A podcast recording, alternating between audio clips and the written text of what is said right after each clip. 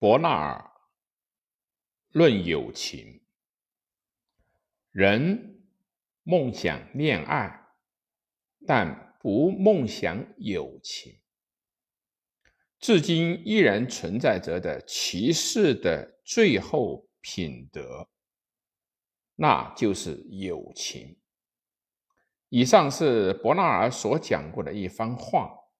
他在第二次世界大战中曾经担任沦陷区的清德政府的教育部长。战后虽然逃亡到西班牙，但最终以协助纳粹罪而判处了死刑。但是他所写的《论友情》一书却具有敏锐的洞察力。他从探讨普通所说的友情是名副其实开始，然后将真挚的友情归结成为三十八章，连续的论述了有关恋爱和友情、男女间的友情。这些论述都彻底的触及了人们的欲望和心理。何谓友情？人们所说的友情，常常是窃取去除孤独的满足感，结成朋友后的虚荣心和期盼，由此来获益。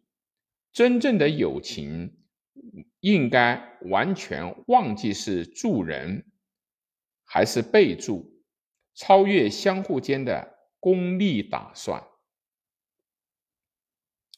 有关友情的第三十八章，每章都以箴言的形式写就，撞击着读者的心灵。利己主义者不可能获得友情，因为他们打算把朋友之爱和自己的私利拴在一起。利己主义者依仗自己的感觉和利用的对方的感觉。而求友，甜言蜜语与友情一钱不值。以庸俗之人为友，自己会变得粗俗。真正的朋友，彼此之间比对其他人更尊重、礼貌。恋爱时，希望被对方信任。交友时，希望被能够认清对方。男女之间的友情，男女之间的友情应是控制、冲淡和削弱恋爱感情的一种自然表现。因而，有时男女虽然相爱，但下决心。并不互相表示爱慕，这种友情不过是无行动的恋爱。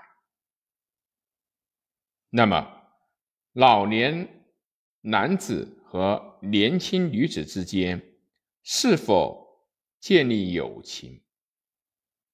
伯纳尔回答说：“老人和年轻女子交际是想激发自己的欲望。”在年轻的女子一方，也是以男子出现在身旁来证明自己作为女性的魅力尚未失去。因此，在这种情况下，友情是不可能存在的。